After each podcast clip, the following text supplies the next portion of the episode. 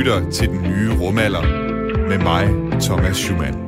Five, four, engine ignition, two, one, zero. Right, and liftoff. As the countdown to Mars continues, the perseverance of humanity launching the next generation of robotic explorers to the red planet. Som I kunne høre, så lykkedes det. Der er nu sendt tre rumsonder, rumsonder afsted på vej mod Mars.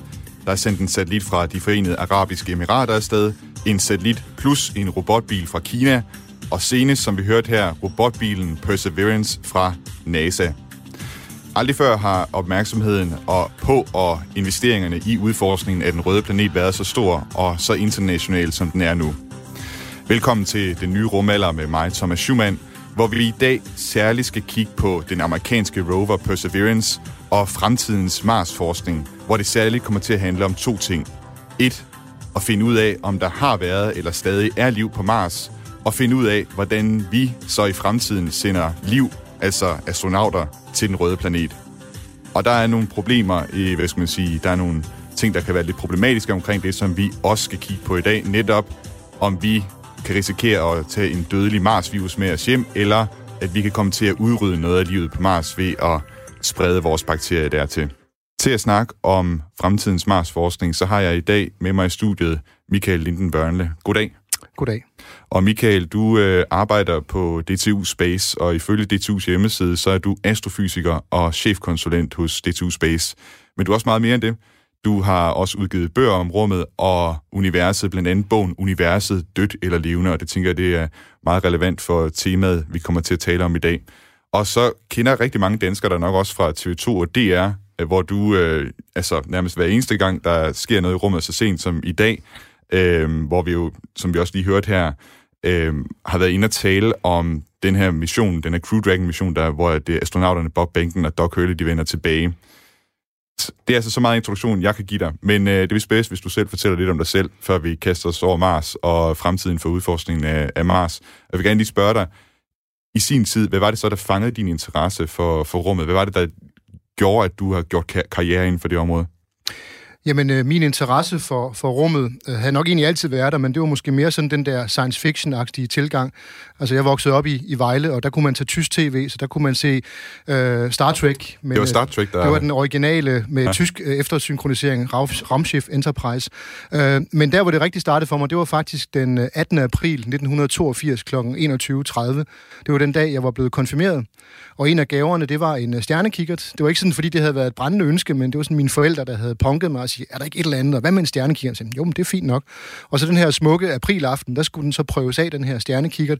Og den første stjerne, man kigger på, den så sådan lidt underlig ud, sådan nærmest sekskantet. Og jeg tænkte, det var da noget underligt noget. Og så, da man satte lidt mere forstørrelse på, så var det altså en kugle med en ring rundt om, og det var så planeten Saturn. Det vidste okay. jeg dog. Ja. Øh, og, og det øjeblik, altså det der med at se den her planet, som man egentlig godt kendte, men at se den med sine egne øjne, i sin egen kikkert, der sagde det bare snap ind i hovedet på mig. Øh, og den næste klare stjerne, man kiggede på, det var så sådan en hvid kugle med to brune striber på, og så var der tre stjerner ved siden af. Det var så Jupiter med tre af dens fire største måner.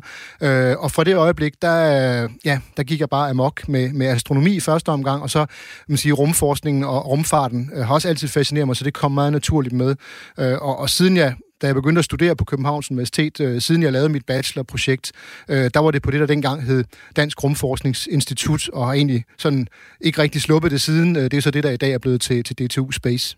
Jeg hørte det der med Saturn, det er, der er du ikke den eneste, hvor det er, der ligesom er gået et eller andet op for, altså hvor du virkelig, altså der er mange mennesker, der er blevet bit af rummet ved at have set den der planet med ringene omkring sig. Ikke? Det er en helt særlig oplevelse for mange mennesker. Det er det, og det er, nu, nu arbejder jeg også på Rundtårns Observatorium, hvor folk jo så kan komme op og kigge i, i kigger den derop.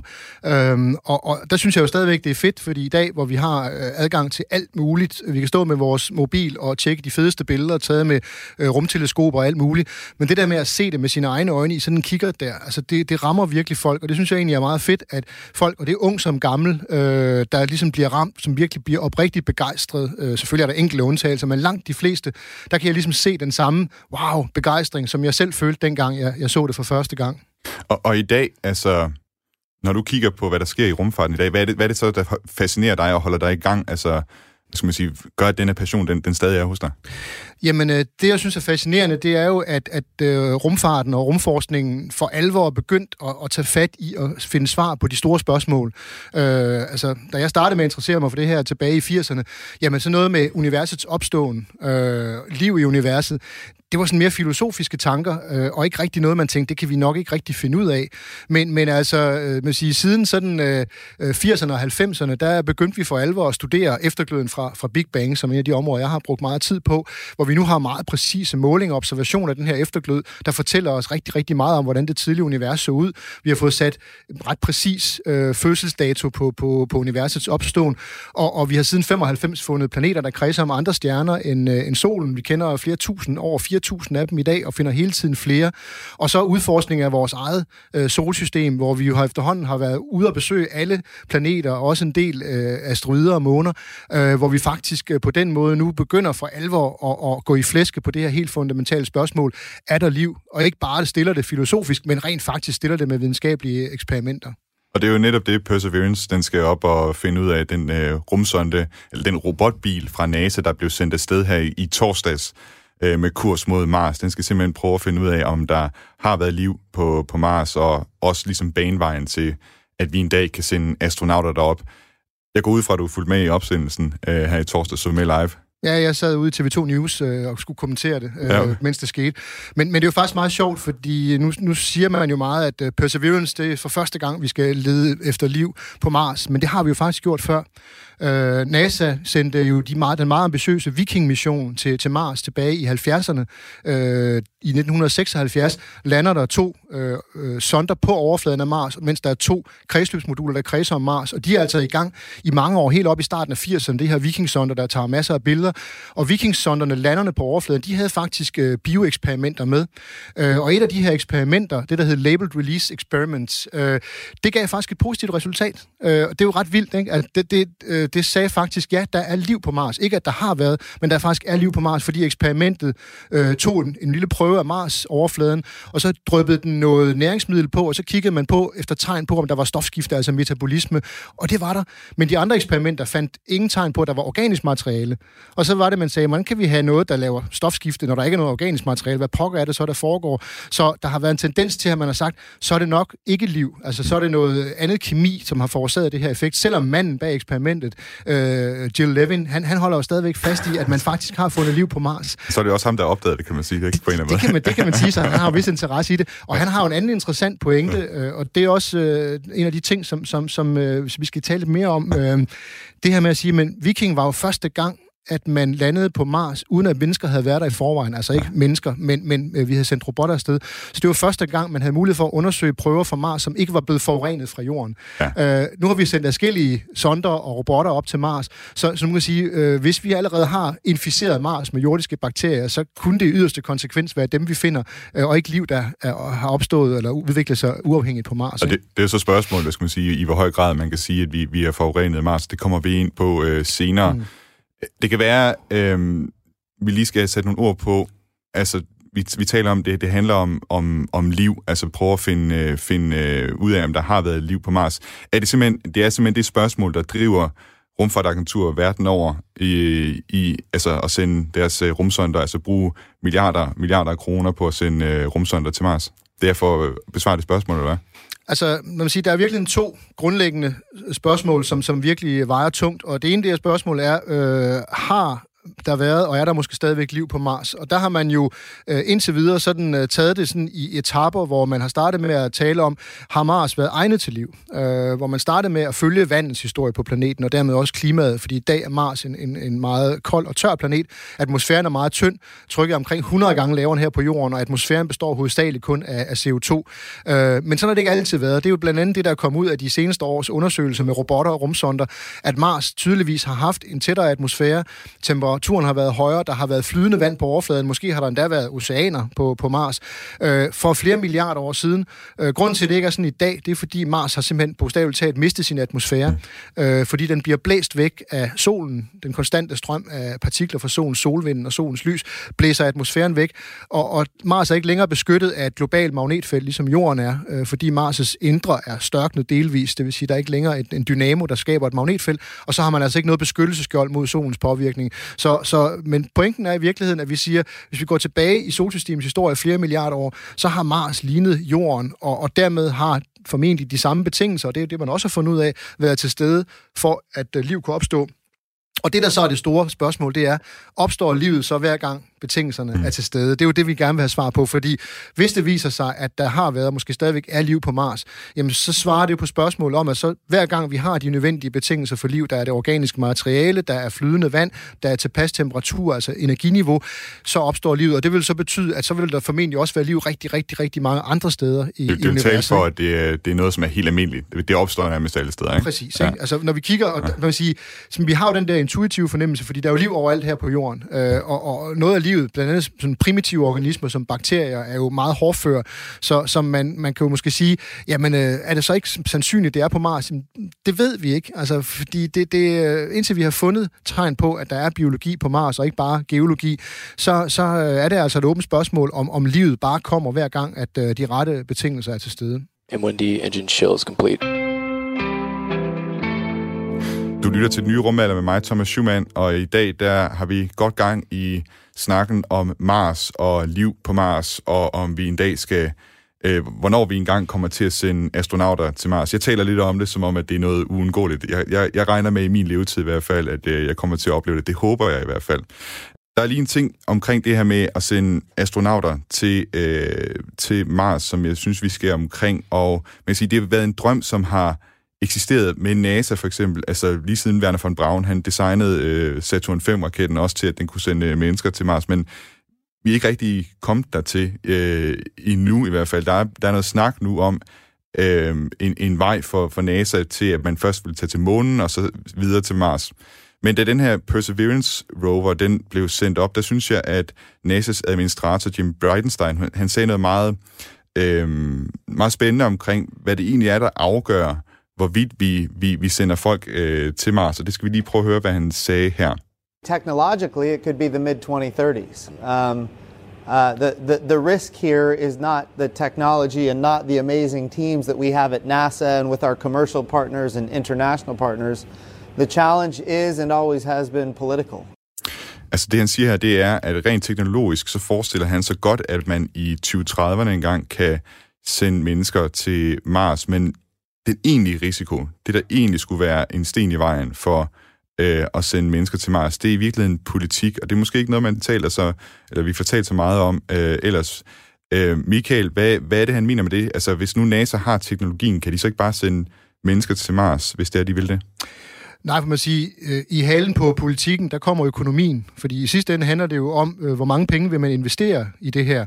Øhm, og, og det er jo rigtigt, at øh, erfaringen har jo vist os, at øh, vi kan nå rigtig, rigtig, rigtig, rigtig langt på meget, meget kort tid, hvis det er noget, vi vil. Og det mest klare eksempel på det, det er jo selvfølgelig Apollo-projektet. Fordi det var et politisk motiveret projekt. Det handlede jo om at vise verden, at øh, USA teknologisk set havde bukserne på øh, i den her kolde krig, hvor man lå og man sige, var i konkurrence øh, med Sovjetunionen, hvor det her med at sende mennesker til månen, det blev set som en, en, en måde at vise på, at det kan vi, fordi man viser både, at man har højteknologisk øh, kapacitet i sin industri, øh, man har den nødvendige logistik og infrastruktur, og man har den politiske vilje. Altså, da John F. Kennedy går på talerstolen i den amerikanske kongres den 25. maj 1961 og siger, at vi skal til månen, og vi skal inden udgangen af det her årti, der var man jo kun lige, altså det var kun tre uger før, at USA havde haft den første astronaut ude i rummet, bare lige på sådan et hop ud, øh, og lige se sit hus opfra og så ned igen. Så, så, så det var jo en enorm øh, kraftpræstation, at det lykkedes. Og, og det er jo, altså vi taler meget om, hvad vi fik ud af Apollo-projektet, og det mener jeg jo stadigvæk, at det mest interessante, vi fik ud af det, det var, at hvis vi mennesker sætter os et meget, meget klart mål, vi sætter os en hård deadline, øh, og er villige til, og det er det vigtigste, at afsætte de nødvendige ressourcer til det, så kan vi nå det. Jeg, jeg tror også, at vi godt vi kunne komme til Mars inden for 10 år, øh, hvis vi sagde, at det vil vi, og vi er, nød, vi er villige til at betale, hvad det koster. Men, men det er jo så der, hvor den politiske politiske vilje kommer ind, fordi det er jo der, man så skal sige, at vi skal have en kontinuitet. I USA, der har du højst to gange fire år, nemlig den tid, en præsident kan sidde øh, i det hvide hus. Øh, og udover det, så kommer der måske en ny præsident, måske som kommer fra det andet parti, øh, og som så slagter sine øh, forgængers øh, projekter. Det gjorde Obama, da han tiltrådte efter øh, George Bush den yngre. Og det er jo det, altså man kan sige, at det, det har været sådan lancering på lancering af program, og så også med en deadline, der har ligget rigtig langt ude i fremtiden, som har gjort, at DMR's planer, som man har hørt fra øh, George Bush senior og også hans øh, søn senere hen, øh, aldrig rigtig er blevet til noget. Jeg tænkte, øh, i, i din betragtning, sådan rent teknologisk, hvor lang tid har vi haft teknologien til egentlig at sende mennesker til Mars? Jamen altså, man kan sige, øh, allerede under Apollo-tiden, der var man godt på vej. Øh, og jeg tror da nok, at mange mennesker dengang havde forestillet sig, at nu, har vi, nu er vi afsted, nu er vi på vej. Øh, og det næste naturlige skridt bliver selvfølgelig at, at måske bygge endnu større raketter og rumskibe, der kan sende mennesker til, til Mars. Men sådan gik det jo ikke. Øh, der trak man stikket på projektet, øh, aflyste de sidste flyvninger, fordi man hellere ville bruge øh, penge på at føre krig i Vietnam. Øh, og, og man kan sige, så, så altså, i hvert fald i princippet har vi haft det i mange år. Øh, I praksis er det lidt noget andet, fordi selvom man i princippet kan noget, så er det alligevel noget andet at gøre det i praksis, og det er jo der, hvor vi, kan man sige, i virkeligheden øh, Apollo-projektet var måske ret beset 50 år forud for sin tid, fordi det er i dag, at vi begynder at have øh, teknologier, som gør, at vi sige, næsten havde sagt, at vi alle sammen kan være med. Det kan vi jo se med, med et firma som SpaceX, med, med Elon Musk i spidsen, som jo netop lige præcis gør det, at de bygger jo det, der skal til, øh, og med det klare formål at sende mennesker til Mars, blandt andet for at oprette en permanent menneskelig tilstedeværelse. Og det er godt, du nævner SpaceX igen. Jeg har lige et klip, jeg vil prøve at spille for dig, så vil jeg høre, om du kan gætte, hvad det er, at jeg, jeg spiller her.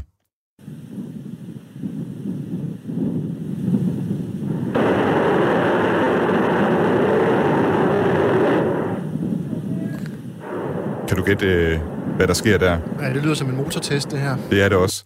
Og det er en motortest af den her Raptor-motor, mm. altså på den prototype, som Elon Musk og SpaceX jo lige nu, og det er det, jeg synes, der er så helt vanvittigt.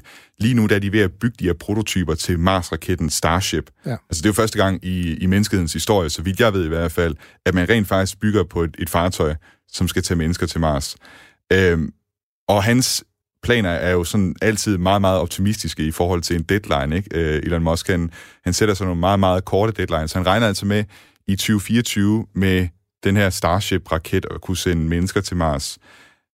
Kunne man forestille sig, Michael, at, at Elon Musk med den her aggressive tilgang, han har til, til at bygge raketter og sådan noget, og til at lave de her virksomheder, at han faktisk overhaler NASA indenom, og så når til Mars øh, med mennesker før øh, NASA's planer, der, der jo altså har en eller anden deadline ude i 2030'erne?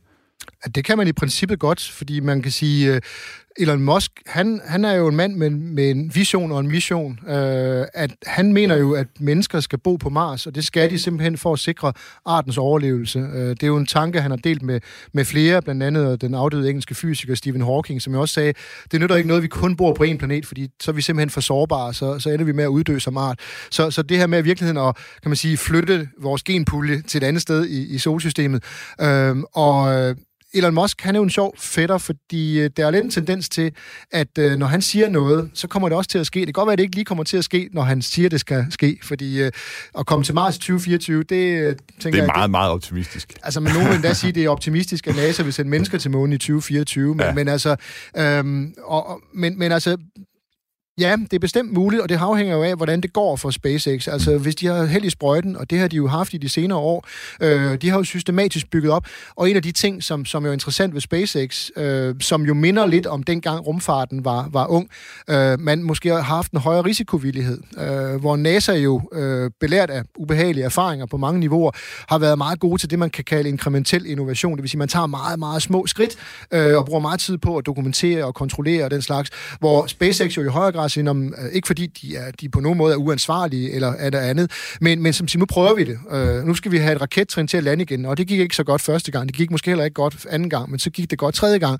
Og så har man lært, og, og det er jo en hård måde at lære på, kan man sige, og det øh, skal man jo kunne holde til økonomisk. Men der har han jo klaret det med skinnet på næsen, selvom han har været ved at gå konkurs med SpaceX, den gode ja. Elon Musk, men har klaret det. Øh, og det har han så gjort ved at kunne opbygge kapaciteter, som han så kunne sælge. Øh, blandt andet flyve forsyninger til rumstationen, og nu også snart flyve astronauter til rumstationen, øh, kommercielle opsendelser, øh, hvor han kan gøre det meget billigere end andre. Han sælger det så stadigvæk cirka til samme pris, men så tjener han jo penge til at kunne bygge Starship og, og de andre ting, der skal til for at komme til Mars.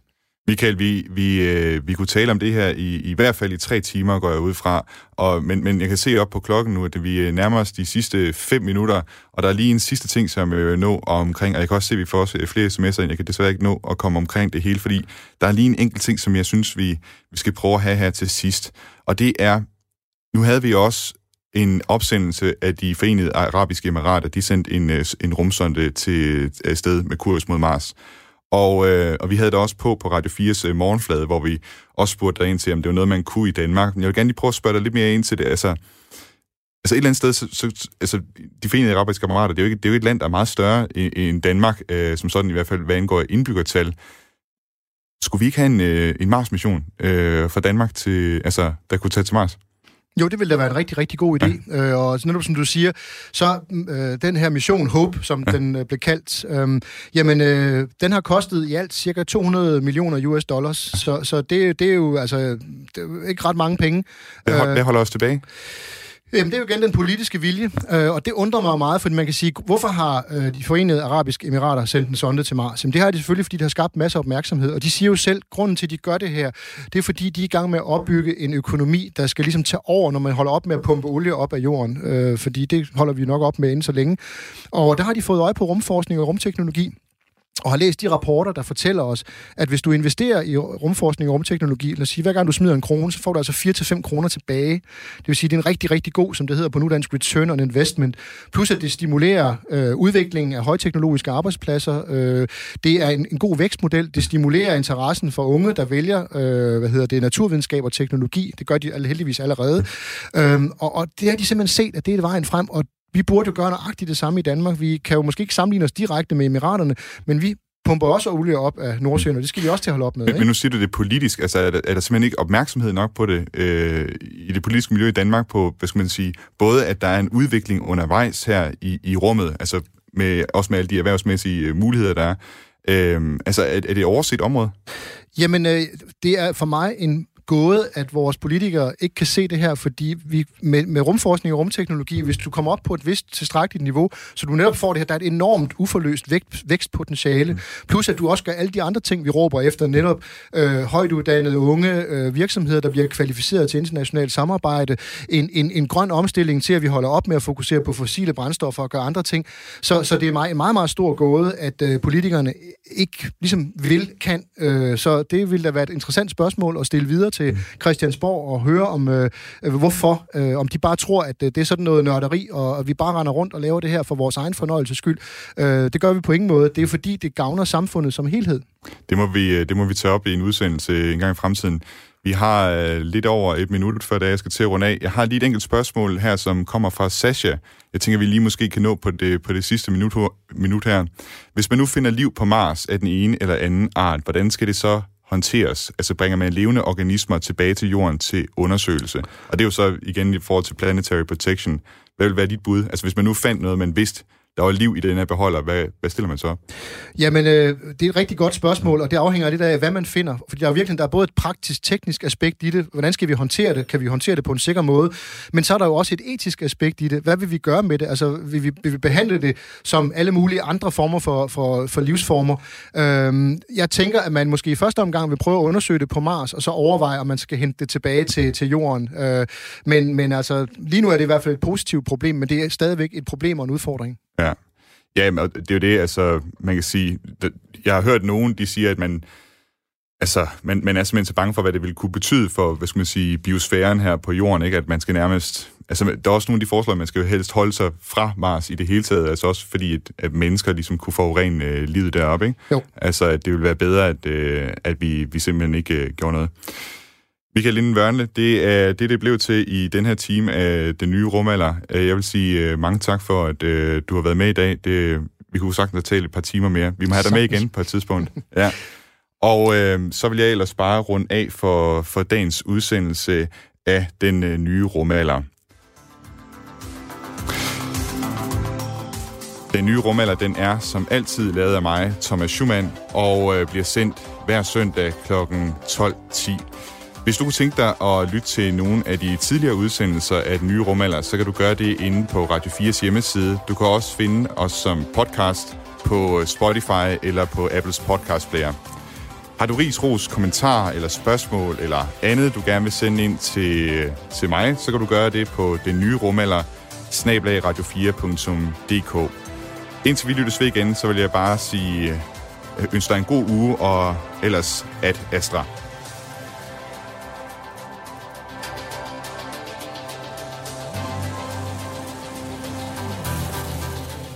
About believing in, in the future and, and thinking that the future will be better than the past. Um, and I can't think of anything more exciting than going out there and being among the stars. But that's why.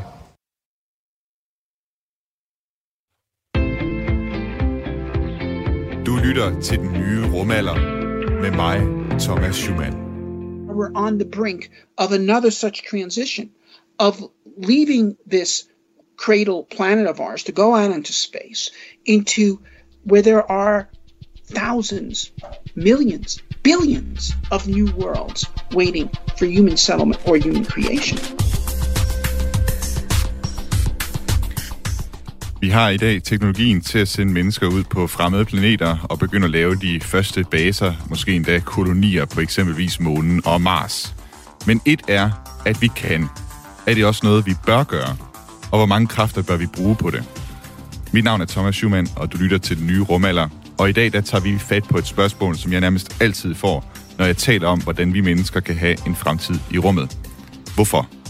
Hvorfor bruge kræfter på det, når vi har nok at se til hernede på jorden? Hvorfor er rummet overhovedet et interessant sted at tage hen? Og her i introen, der hørte du en af de varmeste fortaler for, at mennesker skal tage ud i rummet, og hans navn det er Robert Zubrin. Han mener, at vi skal gøre det ikke alene for videnskabens skyld, men også for udfordringens skyld, for vores frihed, vores overlevelse og for vores fremtids skyld. Og hvis vi ikke gør det, så risikerer vi stagnation og til sidst et kollaps af vores civilisation. Vi vender tilbage til Robert Zubrin senere i programmet.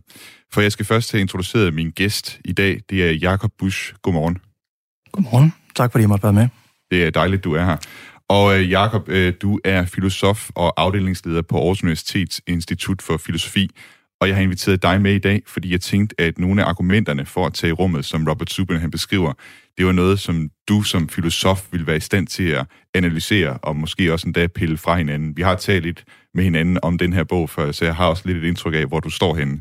Men allerførst, så vil jeg lige øh, spørge dig, da jeg ringede til dig for godt en uge siden, og foreslog den her idé til programmet og spurgte, om du ville være med, så havde sådan en idé, at jeg fik det indtryk af, at du egentlig var ret begejstret for at tale om det her spørgsmål med, hvorfor tage rummet.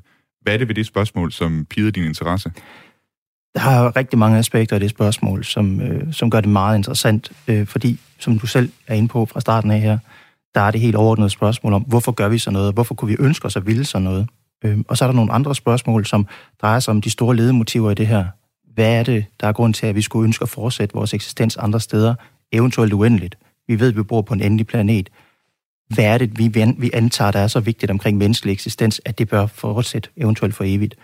Det er de der typer af filosofiske spørgsmål, som måske ikke tidligere har egentlig har været aktuelle og været noget, vi skulle forholde os til. Pludselig er muligheden der, og det rejser lige pludselig nye spørgsmål, filosofiske spørgsmål, dialoger, diskussioner, vi skal have med os selv og andre, og måske med resten af universet. Og vel nogle etiske spørgsmål også om, har vi overhovedet ret til det, altså at tage ud, ikke? Der er nogle øh, meget tunge etiske spørgsmål, der kan rejses omkring det her med at rejse ud, men særligt omkring, hvornår man eventuelt skulle gøre det.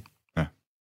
Og altså, vi skal i dag helt konkret beskæftige os med Robert Zubrin og hans fem argumenter for, at menneskeheden skal skabe en fast tilstedeværelse i rummet. I'm Dr. Robert Zubrin. I'm uh, founder and president of the Mars Society and president of Pioneer Astronautics, an aerospace research and development firm. For dem, som ikke kender Robert Zubrin, så er han altså en skikkelse i det særligt det amerikanske rumfartmiljø, som man kan sige er gammel i går. Han er ingeniør, og i 90'erne så forsøgte han at overtale NASA til at omlægge sit daværende Mars-program. Det var simpelthen for dyrt, mente han, øh, det NASA havde gang i, og han mente, at han kunne gøre det billigere med en plan, hvor man blandt andet skulle udnytte de ressourcer, der er på Mars. Og det kom der en bog ud af, The Case for Mars, som den hed, og det er faktisk en bog, som var med til at inspirere vores egen danske astronaut Andreas Mogensen, da han var ved at tage sin uddannelse til at blive astronaut. En af de ting, som ligesom satte skub i den her drøm igen, det var, da jeg læste The Case for Mars af Robert Robert Zubrin. Zubrin. Okay, ja. En rigtig, rigtig øh, fed bog, spændende ja. bog, øhm, som også har været med til at ændre vores idéer omkring, vi, hvordan vi en dag i fremtiden vil sende mennesker til Mars. Ja. Robert Zubrin, han er også grundlægger og formand for Mars Society, en forening, hvis formål det er at accelerere arbejdet med at sende mennesker til Mars. Og før Elon Musk, der har stiftet øh, SpaceX, før han fik ideen til at grundlægge SpaceX og lave genbrugelige raketter, så arbejdede han i en overgang sammen med Robert Zubrin og Mars Society på en plan om at sende et drivhus til Mars for at vække offentlighedens interesse. At first I thought, well, perhaps if, if we can do a, a small philanthropic mission to Mars, something that would get the public excited, then, then that would result in a bigger budget for NASA, and, and then we could do exciting things and get the ball rolling again.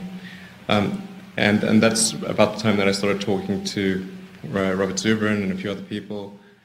Og det her med at udnytte Mars' ressourcer og dermed sænke prisen på rejser til Mars, det er en hjørnesten i Elon Musks aktuelle planer for at etablere en koloni på den røde planet. Det er simpelthen en hjørnesten i det rumskib Starship, som de er ved at bygge over i Texas øh, for tiden, som altså skal tage mennesker til Mars, øh, hvis det står til Elon Musk. I dag arbejder Robert Zubrin primært med sin virksomhed Pioneer Astronautics, der hjælper, der hjælper NASA med at udvikle metoder til at udvinde ressourcer i rummet.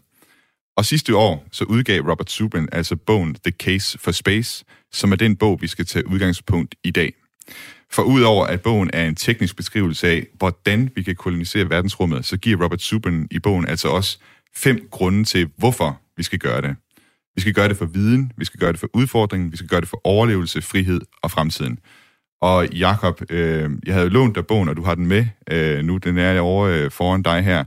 Øh, lige for at slå tonen an i det her, øh, øh, den her diskussion, som vi kommer til at have om de fem argumenter, de fem kapitler, der handler om, hvorfor vi skal tage i rummet, så kunne jeg godt lige tænke mig at, at sådan, få dig til helt kort at fortælle, hvad du tænkte lige efter, du havde læst de sidste par sætninger i, øh, i, i bogen. Altså meget kortfattet vil jeg sige, at min umiddelbare reaktion var, wow, øh, det, var noget, det var noget helt andet, end jeg havde regnet med. Øh, vi har med en forfatter at gøre, som, øh, som både ønsker at henvende sig til den almene befolkning og læser, men for mig at se var det også tydeligt, at der var en agenda, der var lidt anderledes. Øh, man prøvede på at få nogle andre parter i tale, eventuelt, øh, skal vi sige, industrifyrster, øh, folk med penge, øh, folk, der kunne lade sig inspirere af de ting, han havde at fortælle. For langt hen ad vejen er det en, øh, en, et stort festskrift til entreprenøren. Mm. Så det, det, er, det er lidt til, til alle. Altså, der, der, der, det er lidt et kampskrift, ikke, kan man sige. Altså, mm. Jeg havde det sådan selv, da jeg læste bogen. Øh, jeg kom til at tænke på det øh, citat, øh, Nietzsche han, han har sagt en gang, hvis der, er, hvis der ikke er ild i bogen, så kan man lige så godt brænde den. Og det er jo, den er jo skrevet med sådan en passion, må man sige, øh, og, og en overbevisning om også, at det her det er bare det helt rigtige at gøre, at mennesker skal ud og slå sig ned ude i universet. Man kan sige, at det er på mange måder en, en snæver bog med et øh, særligt sigte. Der er ikke nogen tvivl om, hvor det er, vi skal hen. Der er heller ikke nogen særlig tvivl om, om, øh, om man tror på egne argumenter. Men man kan sige, at i og med, at man har et så snævert sigte, så bliver det heller ikke en bred bog. Det bliver ikke en, en bog, der, der sprudler af, af vid. Øh, jeg ved, at Subrick øh, blandt mange inden for genren af, af videnskab og så videre bliver fremhævet som en, øh, som en stor intellektuel. Øh, på, på engelsk vil det være polymath, øh, på dansk måske polyhistor. Og det var absolut ikke den, øh, det indtryk, jeg sad tilbage med, da jeg havde læst den. Tværtimod så så jeg en, der måske havde et, et, et snævert syn øh, og, og måske i højere grad arbejdede med nogle, øh, nogle skodder eller nogle, øh, nogle blændere på, hvad, hvad det er, der er relevant at tage med i diskussioner omkring rummet og hvorfor vi skal derud. Øh, og i den forstand var det meget interessant, fordi vi får et, et blik ind i en, et ekstremt drevet menneske, der vil det her. Øh, og, og det er simpelthen ikke, fordi jeg ikke vil, men det er spørgsmålet, om jeg vil det af de samme grunde, som der bliver givet her i bogen her af Subrin. Robert Subrin mener, at vi skal tage ud i rummet for at hente ny viden. For som han siger, så er universet et langt større laboratorium, end vi nogensinde kan bygge hernede på jorden. Og der er stadig meget, vi endnu ikke ved. Hvorfor har ting masse? Hvorfor rejser lyset ved den hastighed, det gør, hverken hurtigere eller langsommere? Hvorfor løber tiden fremad, og ikke baglæns eller sidelæns? Og i bund og grund er det astronomien, der har givet os en dybere forståelse af tyngdekraften, af atomkraft og af elektromagnetisme. Space, the final frontier. The third reason to go to space is for our survival. You know, Carl Sagan used to say that all species either become spacefaring or extinct. And that is true. Because the one thing that people need to know about the Earth... Den tredje grund til, at vi skal slå os ned i rummet, ifølge Robert Zubrin, er for vores overlevelses skyld. Dinosaurerne, de investerede ikke i et rumprogram, og derfor var de ude af stand til at gøre noget ved den asteroide, der udslettede dem for 65 millioner år siden. Hvis vi skal sikre os bedre odds for overlevelse end dinosaurerne, er det nødvendigt, at vi får en større tilstedeværelse i rummet, så vi ikke i sidste øjeblik skal til at bygge de rigtige rumskibe og finde astronauterne, der skal uskadeliggøre asteroiden med vores navn på. The United States government has just asked us to save the world. We're talking about space, right? Outer space? This is like deep blue hero stuff. I'm there. I'm with you. Og truslen fra asteroider er altså ikke bare noget, der gør sig godt i en af Hollywoods blockbusterfilm. Statistisk set så bliver vi hvert år ramt af en asteroide med samme sprængkraft som atombomben, der jævnede Hiroshima med jorden, og hver tiende år bliver vi ramt af en med otte gange så stor sprængkraft. Vi lægger bare ikke mærke til det, fordi det meste af jorden er dækket af vand, så sandsynligheden er størst for, at en asteroide vil slå ned i et ocean.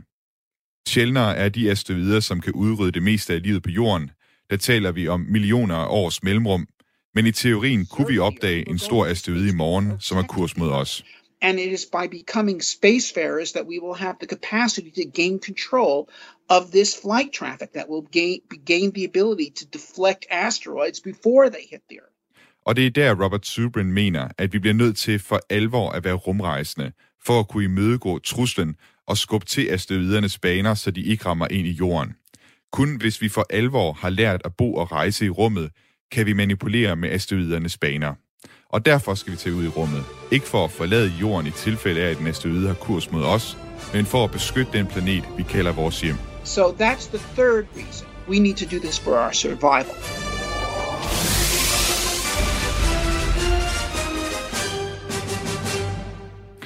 Ja, det her kapitel for Survival, som primært handler om asteroider, altså for mig at se, så er det nok det mest praktiske af hans argumenter. Øhm, og så kan man sige, øh, der er måske også mindst at diskutere sådan et, fra et filosofisk stand, standpunkt, tænker jeg. For det er vel helt rigtigt, er det ikke, Jacob, at øh, vi skal vel ud og bo i rummet, så vi kan undgå, at asteroider de rammer, rammer jorden, eller hvad mener du? Jamen, jeg har jo skruet nej den godt og grundigt på i ah, det. det har du? Okay. Det har jeg. Ja. Øhm, så derfor så kan man sige, at at det kommer an på, på, på hvilket niveau af udvikling vi forestiller os, at vi er i rummet. For hvis det drejer sig om, at vi har koloniseret øh, Mars i et begrænset omfang, så vil det være billigere og bedre at bygge et, et meget beskyttet øh, sted at være på jorden. Man kan grave meget, meget, meget langt ned i jorden og lave et, et, en bunkers, hvis det skulle være. Men, men derudover så er der jo også noget, der hedder, at meget af det, han snakker om her, det drejer sig om, hvordan vi i måske i omfanget af 1000 år fra nu vil være bedre stillet for at kunne, kunne håndtere de udfordringer, han, han beskriver her. Men jeg antager også, at om 1000 år fra nu vil vi have nogle helt andre teknologiske muligheder, der vil kunne hjælpe os med eventuelt at kunne identificere, nedbryde og ødelægge de typer af asteroider, han, han taler om, ja. også uafhængigt af, hvad vi befinder os i rummet. Sådan set. Altså, som jeg har forstået hans argument, så er det jo egentlig, at altså, han vil, i stedet for at bygge en bunker øh, nede under jorden, så er det jo, at vi skal have skal man sige, flyttet asteroiderne, altså vi skal have påvirket deres bane, hvis der er, vi opdager, at der er nogen, der ligesom er i farzonen. Og den eneste måde, man sådan kan have et beredskab, hvor man kan gøre det inden for kort tid, hvis man nu opdager en asteroide, der er på vej mod os, det er, hvis man i forvejen, hvis man sige, har en stor tilstedeværelse i rummet, og derfor så, hvis man sige, det der med at være til stede derude, det, det er vigtigt. Altså, det skal være en del af vores måde at leve på. Ja, og det, det er jo så åbent om, det ved vi ikke. Vi ved simpelthen ikke, om, øh, om den ene teknologiske løsning er, er bedre og mere lade sig gøre end den anden. Mm. Øhm, men det, det må han godt få. Ja. Han siger også, øh, eller det, det er der også mange, der siger, at altså, det her med at det er jo så også den eneste naturkatastrofe, vi kan forhindre rent faktisk. Det er det. Hvis vi kigger på udryddelseshistorie ja. Øh, på den lange bane på jorden, så en af de ting, vi kan forvente, er jo også, at en af de megavulkaner, der, der findes på jorden, ja. vil, vil, vil gå i udbrud.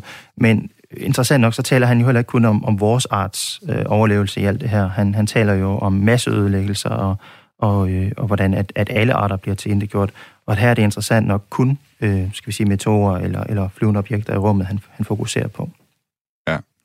Det er i hvert fald det er sådan et af de mere, hvad skal man sige, praktiske kapitler, på den måde sådan, ikke nødvendigvis så meget, man kan tage fat i her. Men jeg tror i hvert fald, det næste, der er i hvert fald nogle, øh, lad os sige, nogle godbider, øh, sådan rent filosofi, øh, filosofisk, som man kan diskutere. Det er nemlig det fjerde kapitel, der hedder For Our Freedom. Robert Subran mener, at vi skal slå os ned i rummet, for den største trussel mod menneskeheden er faktisk ikke klimaforandringer eller asteroider. Den største trussel er dårlige idéer. Og den værste af alle idéer er, at menneskets ressourcer er begrænsede. Den britiske økonom Thomas Malthus, han regnede sig ved udgangen af 1700-tallet frem til, at befolkningsvæksten altid vil vokse hurtigere end fødevareproduktionen, hvorfor flere mennesker altid vil medføre sult. Malthus-teorien, som det senere er blevet kaldt, dannede grobund for det britiske imperiums fødevarepolitik i Indien og Irland, hvor man tilbageholdt fødevarer i tilfælde af sult, fordi man så det som en uundgåelig konsekvens af befolkningsvæksten. Det er den samme tanke, at der ikke er ressourcer nok til os alle sammen, som ifølge Robert Zubrin formede nazisternes idé om, at de måtte ud og vinde lebensraum til tyskerne, så der var nok landbrugsjord til at brødføde en voksende tysk befolkning. Dann wird das Ergebnis nicht die Bolschewisierung der Erde und damit der Sieg des Judentums sein, sondern die Vernichtung der jüdischen Rasse in Europa. Men tanken om, at ressourcer og mennesker befinder sig i et nulsumsspil, er en dårlig idé ifølge Robert Zubrin. Man kan bare kigge på Tyskland igen, for i dag fylder Tyskland mindre, end før nazisterne startede 2. verdenskrig, men der er i dag omkring dobbelt så mange mennesker, og levestandarden er langt højere end dengang. Malthus-teorien den tager ikke højde for den kreativitet og opfindsomhed, som hvert nyt menneske har bydet ind med, og dermed de opfindelser, som kan bane vejen for nye ressourcer, eller gøre vores ressourceforbrug mere effektivt. Så ifølge Robert Zubrin forholder det sig altså omvendt. Jo flere vi er, desto større bliver kagen også, som vi er med til at skabe for hinanden. The, the truth of the human condition is not that we are different races or nations in a struggle for existence over scarce resources, but that we are a family of nations, a somewhat disorderly family to be sure. Den menneskelige tilstand er ikke, at vi er forskellige grupper og raser, der slås om en begrænset mængde ressourcer, men at vi er en familie af nationer, der på godt og ondt forsøger at udvide mulighederne for, hvad vi mennesker kan. Problemet er bare, at folk ikke ser det. For decades, American workers, farmers, ranchers, manufacturers, and innovators have been hurt by the unfair trade with China. Forced technology transfer and intellectual property. There are people in the American national security establishment in Washington, D.C., who believe that war with China is inevitable. Because there's only so much to go around. And if the Chinese, for Robert Zubrin siger, at der er folk på høje poster i USA's sikkerhedspolitik, som mener, at en krig med Kina er uundgåelig. For man kan ikke tillade kineserne at køre lige så meget i bil som amerikanerne, for så er der ikke olie nok til alle sammen. Og der er garanteret generaler i Kina, som tænker det samme om USA, og at det vil være bedre at være den, der slår først end sidst. Men verdensrummet med sine uendelige grænser, sine asteroider og planeter, er det bedste eksempel på, at vi står over for uendelige ressourcer, og at det kun er menneskelig opfindsomhed, der sætter grænser. Og derfor skal vi tage ud i rummet. Earth comes with an open sky and we can throw it wide open. And that is the fourth reason why we must go to space.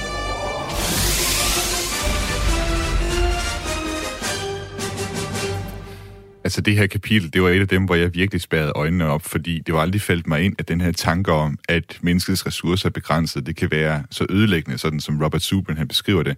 Og altså, at, at han gennemholder så også det argument, eller han, han, han har nogle argumenter imod det i hvert fald. Og for mig at se, så er det jo et ret håbefuldt kapitel, altså som tillægger hvert enkelt individ stor værdi, og altså øh, også på en eller anden måde baner vejen væk fra nogle af de mere banale diskussioner, man kan have her på jorden, altså ved at tænke på, at altså, universet er så rigt, og, og det handler bare om at vise, hvad skal man sige, menneskelig opfindsomhed, at vi kan tage ud og, og være en del af det. Hvad tænkte du, Jakob, da du øh, læste øh, For Our Freedom? Jamen, jeg tror omvendt, at jeg var øhm, en smule rystet over, hvad, hvad det var for nogle øh, potentielle mulige andre typer argumentationer, der kunne, man kunne lægge, eller man kunne udvikle på baggrund af det, han lægger til grund for hans egen argumentation. Øhm, hele ideen om, at der findes den her, det her sæt af dårlige idéer, som på en eller anden måde er ansvarlig for alle de store krige, der nu har, har foregået de sidste 100 år, er i sig selv en ret naiv udlægning af, hvad der, der skaber verdenskrige øh, i historien. Det tror jeg, man, man roligt kan sige. Der er, også sådan noget, der hedder ideologisk forskel, for eksempel, som man ikke rigtig forholder sig til. Og ideologisk forskel er jo faktisk lige præcis noget af det, der markerer forskellighed i kultur. Han tror, at forskellighed i kultur altid vil være livgivende. Vi ved, at forskellighed i kultur også kan være anledning til krig. Sådan er det. Det er det, der blandt andet kan være medvirkende og skabende, øh, medskaber af uenigheder. Det, det, der undrer mig rigtig meget omkring hans udlægning af humanisme, som jo så igen spiller en meget central rolle i det her kapitel, det er, at han ser et, øh, en kontrast imellem den frie uhemmede humanisme, som han øh, kæder sammen med en, en, en forestilling omkring en amerikansk øh, drøm eventuelt. Men det er den der uhemmede entreprenør, som øh, udvikler og bruger sit, sin kreativitet til at løse de store problemer, store og små, så at sige. Det er vigtigt, at den type af genier, industriens genier, får lov til at agere uhemmet, ifølge Subrin. Det er kun, når de agerer uhemmet, at vi virkelig kan manifestere os som mennesker og vise det, vi er bedst til, at vi kan vise og udvise fremskridt. Så hele fremskridt... frie. Ja, frie fremskridt. Fremskridtstanken er det, han piller ud som særligt humanisme, og det er første gang, jeg nogensinde har læst nogen gøre det. Øh, langt de fleste mennesker vil, vil, vil, vil lægge hovedvægten på at agere øh, kritisk rationelt under ansvar.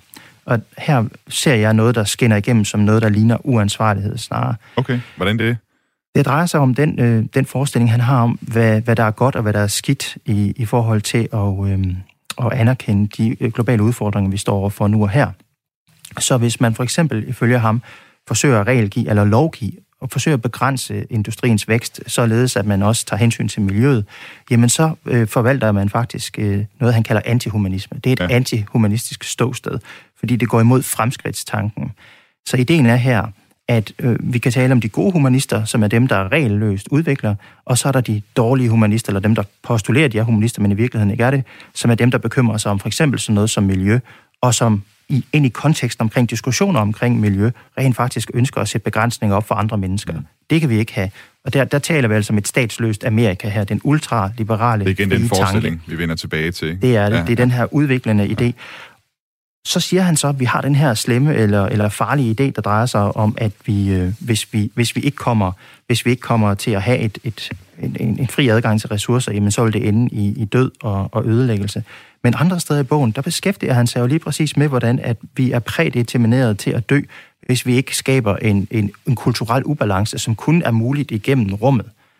Så hvis vi nu sætter den her nye dårlige idé op, som en slags... Øh, altså, det, det, det, det, det, det var det, du var inde på før med sådan en, øh, hvad skal man sige, kulturel darwinisme, ikke? Mm-hmm. Altså, han, han ser det som, at at, at hvis vi, øh, at kulturen, altså kulturen på jorden på grund af globalisering bliver for ens, og det vil føre til stagnation.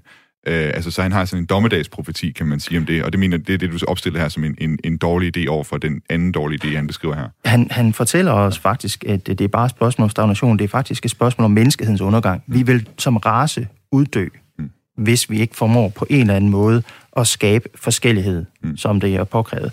Og det kan du så kalde en slags kulturens lebensraum. Ja. Så hvis vi ikke har en kulturens lebensraum, hvor vi kan udfolde vores øh, kultur, således at vi kan opnå kulturel diversitet, så vil vi som menneskehed uddø. Og det er jo, det er jo en, en, en, en helt vild udmelding, øh, og en farlig udmelding. Fordi hvis vi nu forestiller os og tænker lidt med ham og siger, hvad var det, den her oprindelige dårlige idé, den kunne? Jamen, den kunne lægge til grund for sådan noget som krige. Øh, hvorfor? Jo, fordi alle odds er off. Altså, vi, vi, der er ikke noget, der er værre end, skal vi sige, rasens undergang ifølge Hitler, vel? Der er ikke noget, der er værre end ideen om den samlede menneskeheds undergang. Så derfor er alt tilladt.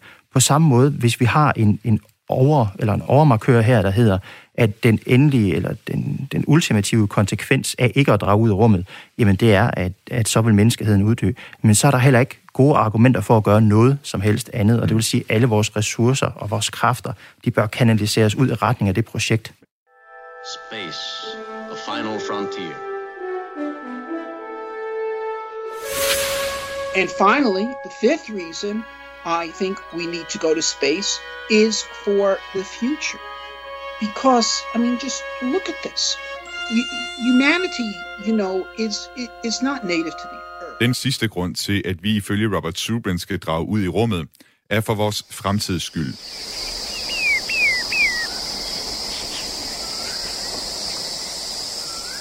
Vi mennesker er fra evolutionens side udviklet til at leve på en savanne i Kenya.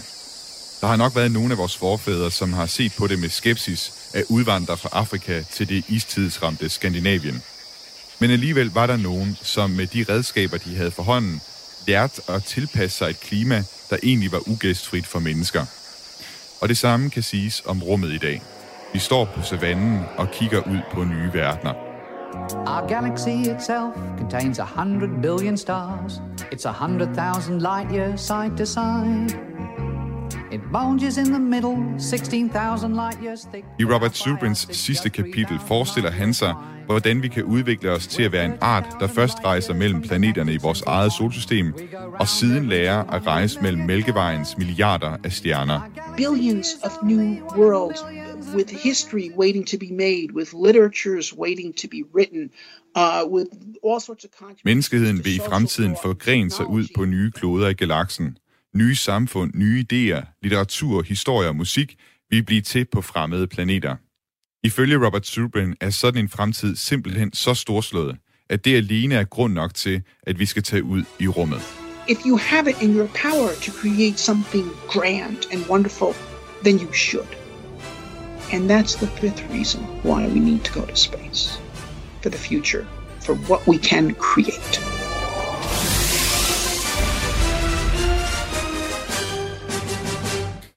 Helt kort her til sidst, vi har øh, kun lidt tid tilbage. Øh, hvis nu det her det var en af de studerende op på filosofi, der havde givet dig de her fem kapitler og sagt, øh, de, de har skrevet den, hvad, hvilken karakter vil du så give den?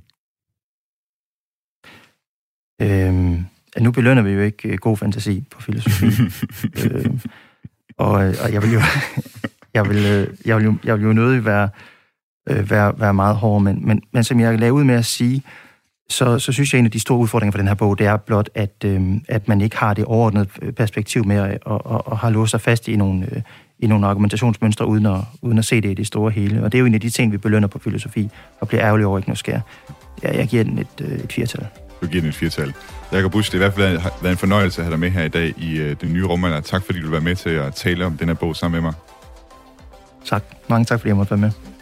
Og det var altså den nye rumalder, du har lyttet til her med Thomas Schumann. Hvis du kunne tænke dig at lytte til tidligere udsendelse af den nye rumalder, så kan du finde dem inde på Radio 4's øh, hjemmeside, øh, eller på Spotify, eller på Apples podcast player. Har du ris, ros, kommentar eller spørgsmål til øh, de udsendelser, vi laver, så kan du sende dem ind på den nye rumalder, snablag radio4.dk. Indtil vi lyttes ved igen, så vil jeg bare ønske dig en god uge. Ad Astra.